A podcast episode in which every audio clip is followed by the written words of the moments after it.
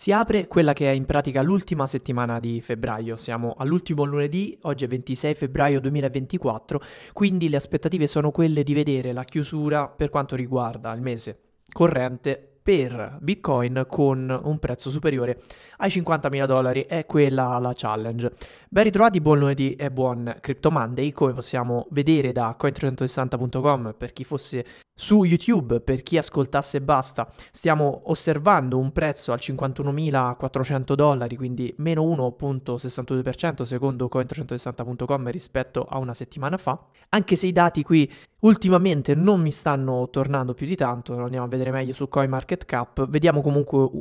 un parziale rosso per BTC e invece un verde molto scuro per quanto riguarda ETH, la seconda più capitalizzata, a più 7,56% rispetto a 7 giorni fa, $3.100. Ci sono poi tante altre situazioni con rosso scuro alle volte, come per Sol, ADA, Avax e Link, e verde molto scuro come per Uni, andremo a vedere il perché. Quindi CoinMarketCap, capitalizzazione totale che tocca i 2 trillion, quindi $2.000 miliardi,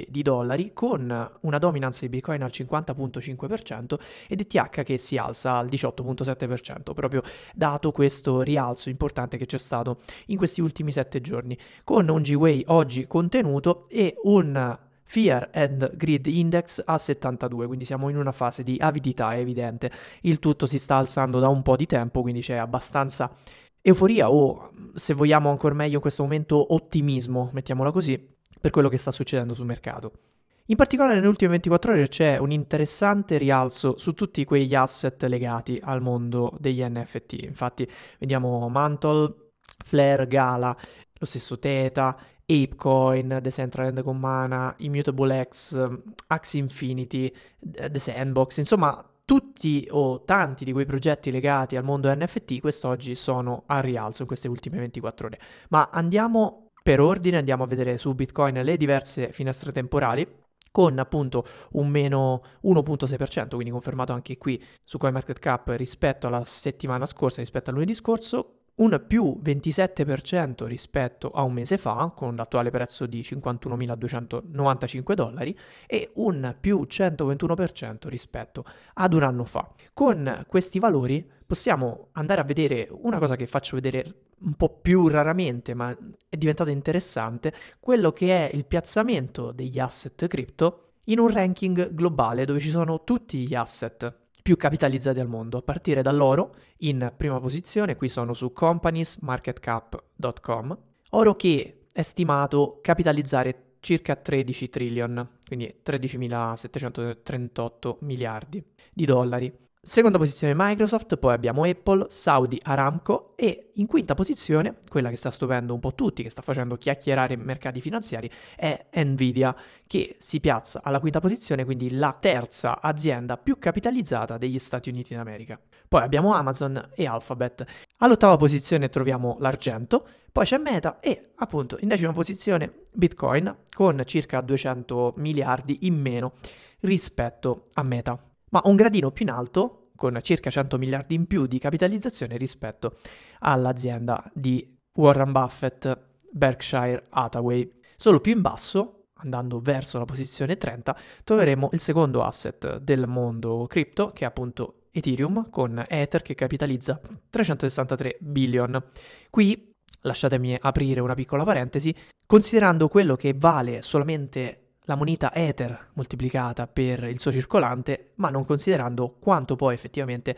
su Ethereum ci sia di valore, come si dice, messo in sicurezza, quindi total value secured, che è molto più alto, perché se pensiamo che tutti i token su Ethereum, comprese alcune stablecoin, sono comunque messe in sicurezza sulla rete stessa, in qualche modo fanno parte della sua capitalizzazione. Ma effettivamente se dovessimo considerare un paragone, come si fa appunto a livello anche di aziende, cioè semplicemente moltiplicando il valore della singola azione per quante azioni ci sono, ecco, allo stesso modo troviamo una capitalizzazione un po' più semplificata di questo tipo e quindi alla pari con le altre. Detto ciò, la salita degli ultimi 30 giorni di Nvidia ha fatto, e in particolare anche nel 2023, ha suscitato molto interesse, anche perché si sono praticamente piazzati come leader per la produzione di chip legati all'elaborazione dati per intelligenza artificiale e machine learning. Per questo motivo, anche data l'alta scarsità di questo tipo di hardware, e non solo, perché poi c'è anche un discorso legato al mining, lo tratto tra un attimo,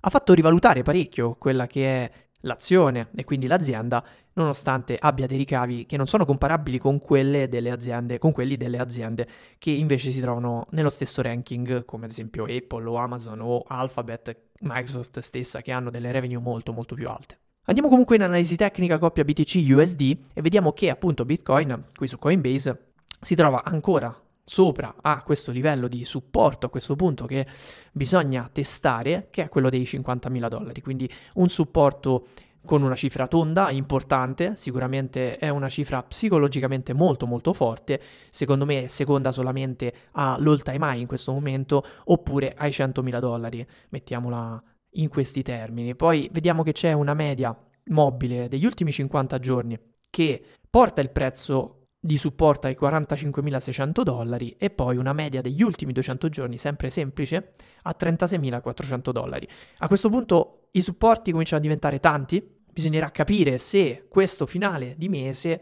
porterà il prezzo a resistere innanzitutto sopra ai $50.000, sarebbe già molto ripartire a marzo con questo livello e poi magari per puntare alla fascia superiore, ossia quella oltre i $55.000. E secondo alcuni analisti la cosa non farà attendere molto, ma come sappiamo è difficile valutarlo. A questo punto dobbiamo sicuramente vedere quello che sta succedendo a livello di movimentazioni delle monete, quindi a livello di analisi on-chain, e anche quello che sta succedendo sugli ETF, che sono il motore principale di questo rialzo in questo momento, quindi la principale fonte di domanda. A livello on-chain, molto velocemente, vediamo che il livello, quindi la percentuale della supply depositata sui vari exchange centralizzati, è in continua diminuzione. Infatti siamo ad oggi all'11.7%. di tutti i bitcoin circolanti, e questo è un buon dato. Soprattutto è importante vedere il trend. Il trend è quello di una fuoriuscita, nonostante il prezzo sia ormai a rialzo da diverso tempo,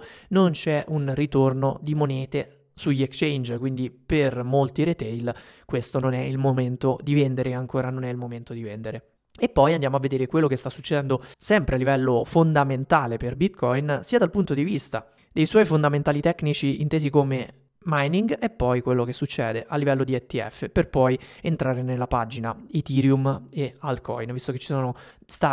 delle cose molto interessanti da quel punto di vista. Allora, il mining tocca dei livelli di difficoltà elevatissimi, dei record, che potrebbero comunque comportare un certo tipo di apprensione per quanto riguarda l'halving. Infatti l'halving sta arrivando alla sua data, che è quella attesa per aprile 2024, ad oggi mancano 54 giorni secondo il countdown che vediamo qui su CoinMarketCap. Come ormai tutti sappiamo, quello che porta l'halving è la diminuzione, anzi il dimezzamento, della reward per i miners rilasciata dalla Coinbase Transaction, quindi quei 6.25 bitcoin rilasciati ogni blocco diventeranno 3.125. E a questo punto, essendo già il settore altamente competitivo, è proprio una competizione per design, la cosa si intensificherà molto e, come è successo anche in passato, ci saranno delle teste che cadranno, quindi ci saranno dei miners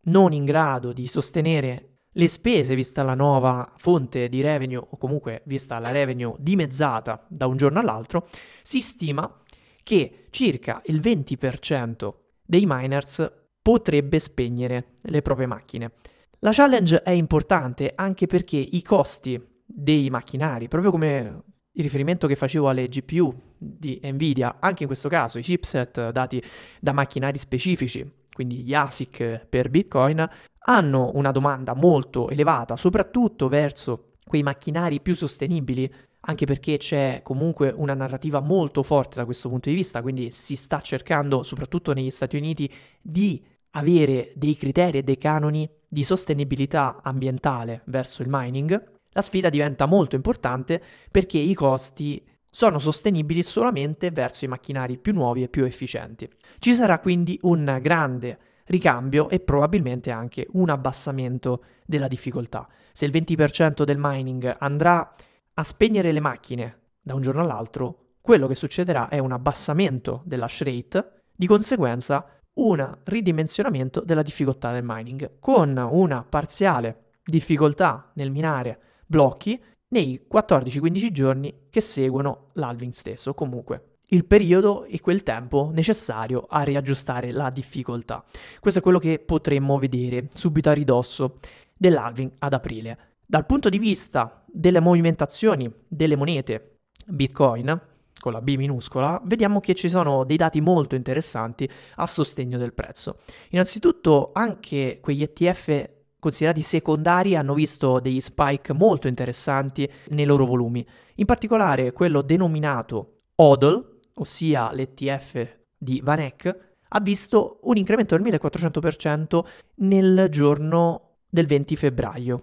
un incremento di 15 volte superiore che neanche gli analisti sanno spiegarsi, con 258 milioni di dollari tradati. C'è stato proprio uno spike e siccome è stato portato da un afflusso di circa 32.000 trade individuali e non da un singolo grande investitore, perché se fosse stato un singolo grande investitore a quel punto avrebbe anche senso, perché magari è entrato quel singolo grande investitore, c'è stato uno spike. Invece i volumi sono stati portati da 32.000 trades, probabilmente sono stati in qualche modo sbloccate determinate operazioni o trattative. In ogni caso neanche alcuni analisti si sono spiegati questo spike avvenuto tutto insieme, che comunque è un buon segnale, diversifica anche quella che è l'offerta da questo punto di vista, che comunque fa vedere, qui lo vediamo graficamente, una dominance evidente di Grayscale a livello di holding. A livello di volumi la dominance è quella di BlackRock, ancora c'è tantissimo in Grayscale che ha 23 billion, anche perché c'è stata la conversione, era l'unico gestore con Bitcoin, con GBTC, e la fuoriuscita comunque sia potrebbe ancora continuare ancora tanto, lo vediamo appunto numericamente, visto quanto detengono, anche se si è abbassata, adesso lo vediamo, si è abbassata di molto rispetto ai primi giorni di trattativa. BlackRock ha un market share del 16% con 6 miliardi di AUM, quindi di asset under management in dollari. Poi c'è Fidelity e tutte le altre, con VanEck di cui abbiamo appena visto un incremento che comunque pesa per 191 milioni, molto meno, lo 0,5% di tutto il market share. In ogni caso continua la domanda, se questa domanda continua in questo modo e la fuoriuscita non va a pesare più tanto, il prezzo di Bitcoin viene quantomeno sostenuto come sta avvenendo. Infatti in particolare su Grayscale abbiamo visto il giorno più basso di outflow, di fuoriuscita, con GBTC che vede solamente 44 milioni di prelievi il 23 febbraio, che è il dato più basso da quando sono stati lanciati questi ETF, con un inflow di 232 milioni su tutti gli altri, e quindi un dato positivo che ha portato a sostegno il prezzo. Questi al momento sono i dati che possiamo osservare. Inutile guardare più di tanto quello che avviene a livello retail, perché questi volumi non sono comparabili su quello che potrebbero fare in questo momento altri traders o un'analisi che si può fare solamente da magari grafico. Voltando pagina, parlando di altcoin, c'è una movimentazione, un cambio di direzione per quanto riguarda Tether. Tra l'altro voglio fare anche un piccolo focus su un'alternativa a queste stablecoin che vengono emesse in modo centralizzato, quindi parlo di USDT e USDC, perché si sta affacciando su Panorama, la settimana scorsa è stata lanciata un'alternativa sintetica che secondo me farà parlare di sé, nel bene o nel male, quindi faccio un piccolo focus più avanti e rimanete con me. Per quanto riguarda Tether, la notizia viene dal fatto che USDC ha interrotto l'emissione della sua stablecoin sulla blockchain Tron, e a questo punto si cerca di capire se Tether farà altrettanto. Al momento non c'è alcuna intenzione o comunque neanche una smentita sul fatto che possano interrompere quei token. La risposta ufficiale di Tether è stata nel dire che i token di Tether sono emessi su diverse blockchain che sono semplicemente dei layer di trasporto per questi token, cosa corretta, quindi dicono non siamo legati con un determinato layer o con una determinata blockchain, anche perché USDT Tether nasce su un'altra blockchain, originariamente su Omni, e poi è stata portata principalmente su Ethereum con un token ERC20, e poi ce ne sono diversi altri, tra cui appunto Tron, ma Tron non è una delle tante. In realtà, se andiamo a vedere da dati on-chain, DeFi Lama ci fa vedere che Tether pesa addirittura al 50% su Tron, quindi il 50.72% di tutti gli USDT emessi sono al momento su Tron, la maggior parte, con un circolante di 49,6 miliardi. Parliamo di una cifra davvero importante. Se consideriamo quella che è la CoinMarketCap, praticamente una capitalizzazione superiore a tutto l'ecosistema Solana, cioè alla quinta posizione della market cap. Se dovessimo vedere tutti gli USDT presenti sulla blockchain di Tron, sarebbero superiori, si piazzerebbero subito dopo BNB in CoinMarketCap, quindi un peso davvero rilevante. Per questo motivo la notizia, nel capire se ci sarà o no questo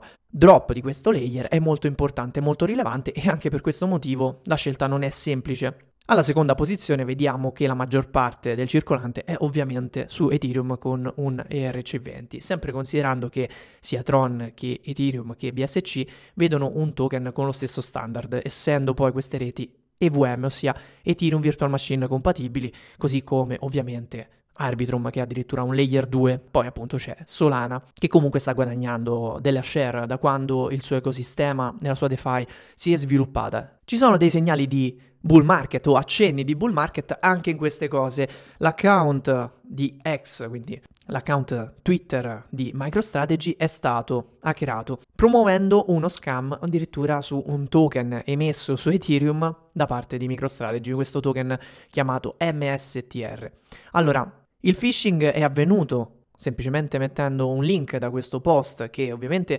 postato dall'account ufficiale, ha fatto cadere in trappola diversi account con la scusa di mettere un airdrop, quindi in molti sono andati a dare l'allowance verso un contratto malevolo e le perdite sono stimate $440.000 fino al momento in cui è stata riportata questa notizia, che comunque è molto recente. Addirittura da un singolo indirizzo ne sono stati persi 420.000 su diverse altcoin, che onestamente neanche conosco. Da questa notizia mi porto a casa almeno 3 feedback. Il primo è che se non siamo in bull market poco ci manca, perché queste sono cose che solitamente avvengono in bull market, e soprattutto, anche se avvengono sempre, si riesce a ricavare così tanto quando l'attenzione e l'euforia è tanta, perché altrimenti in periodi più bassi di attenzione non arrivano queste perdite così elevate, non c'è così tanta attenzione ad essere così responsive su determinati annunci. Secondo feedback è quello di vedere come ancora ci sia bisogno di ribadire, di stare attenti a quando si dà l'allowance verso determinati contratti, ma soprattutto fare attenzione a quello che si sta facendo in generale, accendere il cervello, perché se MicroStrategy promuove un token su Ethereum, quantomeno qualcosa puzza.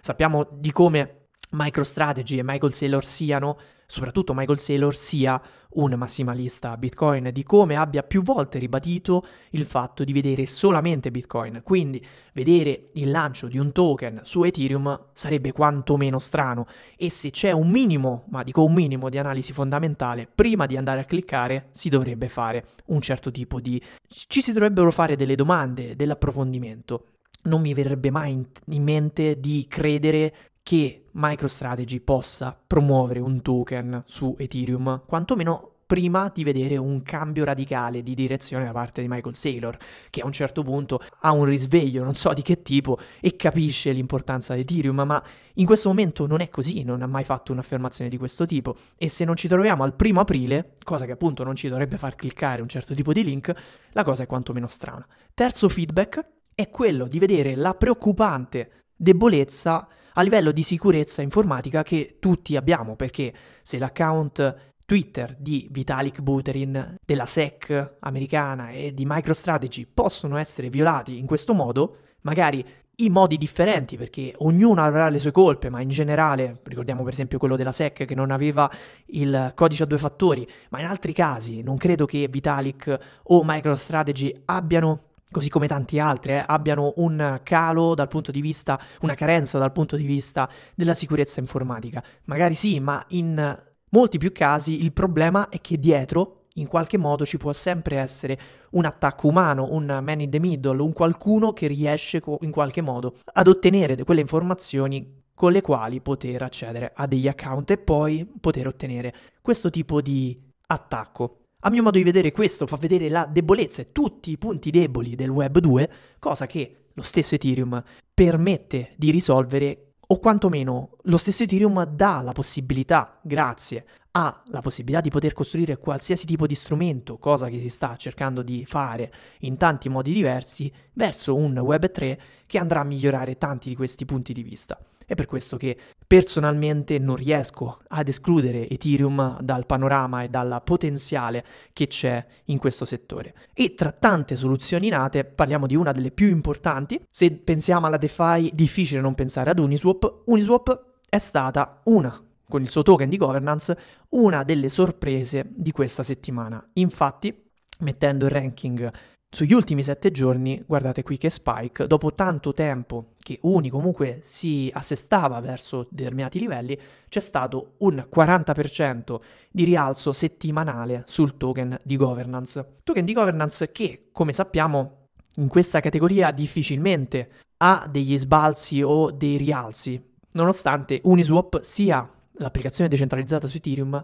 che macina più fee in tutto l'ecosistema. Probabilmente è la DApp più utilizzata di tutto l'ecosistema cripto. Ma nonostante questo, il legame tra il prezzo di un token di governance e il volume che genera l'applicativo è molto difficile da collegare. Ed è questo che potrebbe cambiare, perché il motivo per cui il token ha fatto un 50% tutto insieme in rialzo è stata proprio una proposal in attesa da parte della Uniswap Foundation, dove si propone di riconoscere delle reward ai token holder di Uni che mettono in staking i loro token oppure che li delegano, e queste reward vengono proprio da una revenue share o comunque da una parte delle fee del protocollo che il protocollo genera. Ovviamente questa sarebbe una cosa eclatante, visto che le fee che genera Uniswap sono davvero importanti, visti i volumi che genera Uniswap. Ricordo che poi Uniswap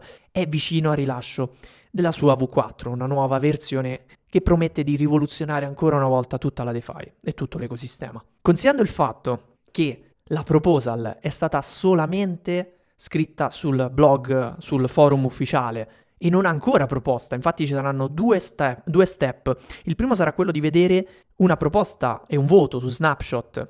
al 1 marzo 2024 e poi un voto on-chain l'8 marzo. Come si fa a votare? Per tutti i token holders di Uni ci si collega su Snapshot e si vota off-chain. Per quanto riguarda la parte on-chain, bisogna avere un self-delegate nell'address in cui si detiene Uni, prima dello snapshot in cui avviene la votazione, e poi votare. Per tutti coloro che detengono XMT di MetaSwap sanno benissimo come funziona, il meccanismo è identico, anzi, se notate, c'è proprio lo stesso tipo di passaggi, c'è una proposal sul forum, poi c'è appunto una votazione che può avvenire sia su Snapshot che on-chain, nella stessa identica maniera. Ci sono gli smart contract della DAO che leggono tutto il voting power dato da un self-delegate che avviene prima dello snapshot in cui avviene appunto la proposal, e poi c'è una fase di votazione. Ovviamente questa cosa ha entusiasmato tutti i token holder che finora detenevano Uni e magari acquistavano Uni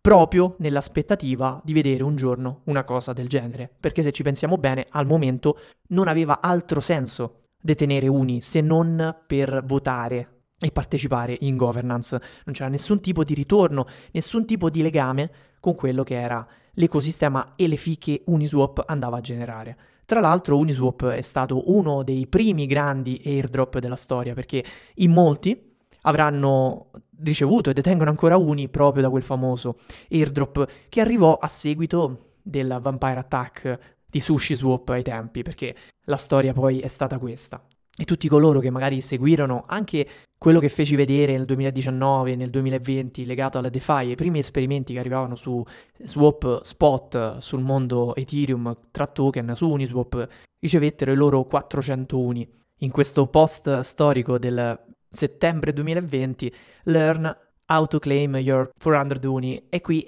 in realtà era semplicissimo, bastava collegare un address con cui si era interagito con Uniswap prima della data dello snapshot, ma nessuno sapeva che sarebbe arrivato un airdrop, non c'era questa dimestichezza con gli airdrop, e quindi tantissimi ricevettero il loro 400 Uni sui loro address, e alcune persone anche su più address, e fecero una piccola fortuna, anche perché pensiamo a chi ha tenuto magari 400 Uni fino ad oggi, all'attuale prezzo parliamo di un airdrop superiore ai $4.000. con un all time high che ha toccato addirittura i $42 nel 2021. Queste sono storie e cose che avvengono solo in questo settore. Permettetemi di aprire appunto una parentesi, perché questa settimana è stato lanciato uno di quei protocolli che secondo me faranno parlare di sé e secondo me potrebbero, nel bene o nel male, questo protocollo potrebbe nel bene o nel male diventare il prossimo TERRA LUNA. E non lo dico a caso, e appunto ripeto, nel bene o nel male, perché quello che si sta premettendo di fare Ethena Finance è quello di rilasciare una stablecoin sintetica, magari antagonista delle varie USDT/USDC. La cosa impressionante è che in pochissimi giorni hanno già una TVL di $438 milioni e poi ovviamente la cosa che cattura l'occhio è questo APY del 24%, che unendolo al discorso di una stablecoin sintetica collateralizzata, non coperta 1-1 da dollaro depositato da qualche parte, fa ricordare cose che in questo settore hanno fatto davvero paura. Ma ci vuole un approfondimento per capire di cosa stiamo parlando e del perché questa cosa ha un potenziale incredibile, al di là del fatto che ci sono alcuni elementi molto interessanti, partendo da chi va a coprire questo progetto questa volta. Parliamo comunque di molti leader del settore e un gruppo che sicuramente promette bene e che sicuramente conosce quello che è successo proprio su Terra Luna e che cerca di non commettere gli stessi errori. Allora, di questa cosa probabilmente farò un approfondimento, anche perché mi sono ripromesso di non parlare di cose in modo prematuro e vorrò quindi magari fare un paio di approfondimenti. Il primo legato a uno studio di quello che Ethena vuole fare e come questa nuova stablecoin che si chiama USDE, quindi USDE, nasce e funziona a livello tecnico, a livello teorico, come vuole essere coperta, anche perché c'è una serie di documentazioni molto interessanti, fatti davvero bene, devo essere onesto, sul funzionamento, sui problemi tecnici, sugli audit, sull'analisi del rischio e su tutta quella che è l'overview di questo progetto. E poi una parte magari più pratica con una sorta di guida e tutorial a come utilizzare questo strumento, premettendo che i rischi sono tanti. E lo si vede anche dell'APY, perché se c'è un APY del 24%, questo vuol dire che non stiamo investendo. Praticamente noi stiamo rischiando e siamo ripagati di quel rischio per questa percentuale annualizzata. Fermo restando che qui non c'è nessun token ancora in vendita, quindi non sto promuovendo nessun token, non sono legato in nessun modo con Ethena, solamente che ritenevo molto interessante questo progetto, perché lo sto studiando la documentazione da qualche giorno e vedo un potenziale elevatissimo. Secondo me questo sarà quel progetto che farà parlare di sé e che probabilmente farà tornare la DeFi su un certo livello. Il tutto è su Ethereum Layer 1, quindi ahimè le fee sono quelle di Ethereum, ma attenzione, perché la cosa interessante è che stanno lanciando anche un sistema di punti che riconoscerà un airdrop, e infatti ne sto parlando in modo anticipato proprio perché c'è questa occasione, c'è quella dell'airdrop, che questo è il trend del momento. Riconoscono questi punti chiamati shard a chi partecipa in questa fase. Metto un grande disclaimer, non fatelo prima di aver approfondito, ma comunque c'è una certa pressione se si vuole partecipare a questo tipo di percorso con gli shard. Per partecipare hanno anche implementato un sistema ad inviti con referral, e a questo punto ovviamente il link che vi propongo è quello con il mio link referral, da cui non guadagno niente direttamente, ci sono dei punti aggiuntivi su quella che è la campagna di shard. Funziona proprio così il sistema, lo vedete anche qui. Per entrare nel sistema degli shard in tutto l'applicativo, che poi farò vedere in un approfondimento, c'è proprio questo sistema che fa guadagnare punti giornalmente e poi riconosce anche un link per gli inviti. Secondo me stanno azzeccando tutti i passaggi in questo momento, anche cavalcando questa idea. D'altronde è stata spiegata anche dallo stesso Arthur Hayes in alcuni suoi post. Arthur Hayes, che è uno dei fondatori, quantomeno uno degli advisor di questo progetto, colui che ha inventato i perpetual, i future senza scadenza in questo settore, che sono tra l'altro un elemento fondamentale di questo progetto, perché per farla breve l'idea è quella di emettere una stablecoin collateralizzata su liquid staking token come ad esempio STETH collateralizzando appunto questo token STTH emettendo una stablecoin che però è coperta anche da un delta neutral con degli short sul sottostante, sul collaterale, aperti su diversi mercati di perpetual, come ad esempio lo stesso BitMEX, non a caso ovviamente, Quenta, dYdX, Aevo, Bybit, BitGet, Kraken, OKEx, Binance. Cosa davvero interessante. Ovviamente attenzione, non buttatevici a capofitto perché il rischio c'è, lo vediamo anche delle PY, soprattutto la premessa è quella che questo potrebbe essere il nuovo Terra Luna, ripeto, nel bene o nel male, quindi attenzione, farò un approfondimento. Se intanto siete interessati, per guardare la documentazione vi lascio il link in descrizione. Aggiornamenti importanti arrivano anche dal mondo MetaSwap, anche perché sono state rilasciate le Recall Pool, la nuova feature innovativa unica presente solamente su MetaSwap. Per chi avesse seguito solamente parzialmente di cosa si tratta, questi sono dei meccanismi per fare un ritorno su Layer 1, su Ethereum, cosa importantissima, come abbiamo visto ad esempio nel caso Uniswap. UNI e la votazione e la governance è su Ethereum, perché la sicurezza di questo settore è su Ethereum. Come abbiamo visto nel caso Ethena che vi ho appena mostrato, il meccanismo è su Ethereum Layer 1. Non si scappa, la liquidità di questo settore è su Ethereum e anche in questo caso è importante avere i propri token dove si trova la governance, dove si trovano gli smart contract della governance, e quindi le recall pool che cosa fanno? Portano una soluzione che potrebbe anche essere poi presa da esempio su diversi altri protocolli per riportare i propri token di governance da un layer 2 o da una rete più economica verso quella più sicura ma anche più costosa, pagando però quelli che sono i costi non del layer 1 ma del layer più economico da cui si viene. In questo caso sono già dove si arriva. La prima recall pool è stata chiusa. Come funzionava? Praticamente dalla BNB Chain, la rete economica in cui magari si trovavano i token, c'era appunto la prima recall pool con 20 slot disponibili, si poteva fare un deposito con uno slot dal peso di 50.000 XMT, se ne potevamo prendere più di uno ovviamente, al riempimento di questi 20 slot oppure alla scadenza, quindi a 30 giorni, ma non si è arrivati a 30 giorni perché dopo poco più di qualche giorno, 1 o 2 giorni, si sono andati a riempire gli slot e quindi il sistema di automazione di upkeep di Chainlink ha riconosciuto chiusa la recall pool, ha fatto una recall sulla blockchain di Ethereum tramite CCIP, quindi Interchain Messaging Protocol, che ha fatto partire il messaggio da una rete all'altra e ha distribuito l'equivalente di XMT più una reward che in questo caso faceva riconoscere questa APY annualizzata perché incentivata dalla DeFi Foundation direttamente sullo stesso indirizzo ma sulla rete ricevente, quindi su Ethereum. Quindi al costo del deposito di uno slot su BNB, un costo bassissimo di qualche centesimo, si è ricevuto l'equivalente più una reward su Ethereum. Di questo c'è tutta la documentazione direttamente nei documenti di come funziona. La prima recall pool ha avuto un esito positivo funzionando, d'altronde era stata testata anche in testnet per in diverse occasioni e quindi adesso probabilmente ne partiranno delle altre proprio per fare questo ritorno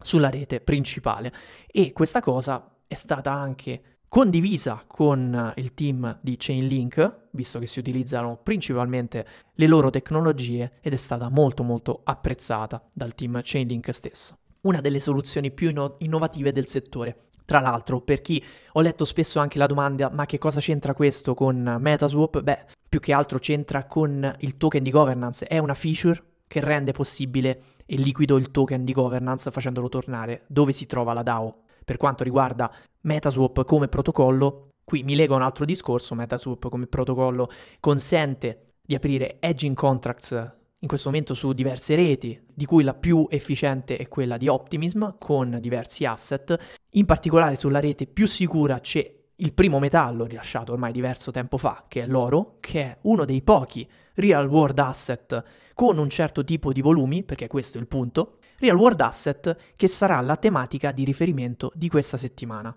L'ecosistema dei real world asset è sicuramente un trend da non sottovalutare, se ne parlava anche nello scorso ciclo, ma non è stato effettivamente il ciclo che poi ha portato davvero l'esplosione di questo tipo di tokenizzazioni. Potrebbe questo essere quello buono, anche perché abbiamo questa volta una scalabilità prospettata sull'ecosistema di tokenizzazione per eccellenza, cioè per Ethereum, e un certo quadro normativo che è la cosa principale per quanto riguarda tokenizzazione di asset reali. Da diversi anni si parla di tokenizzazione di asset, ad esempio immobiliari, ma ultimamente l'esplosione è stata quella di tokenizzare asset legati a obbligazioni, bond, cosa che è più facile rispetto a asset fisici, ovviamente, per diversi motivi. Ma di questi motivi ne parleremo questo mercoledì con un ospite inedito su CoinSquare, Luca Ambrosini, che lavora proprio con una sua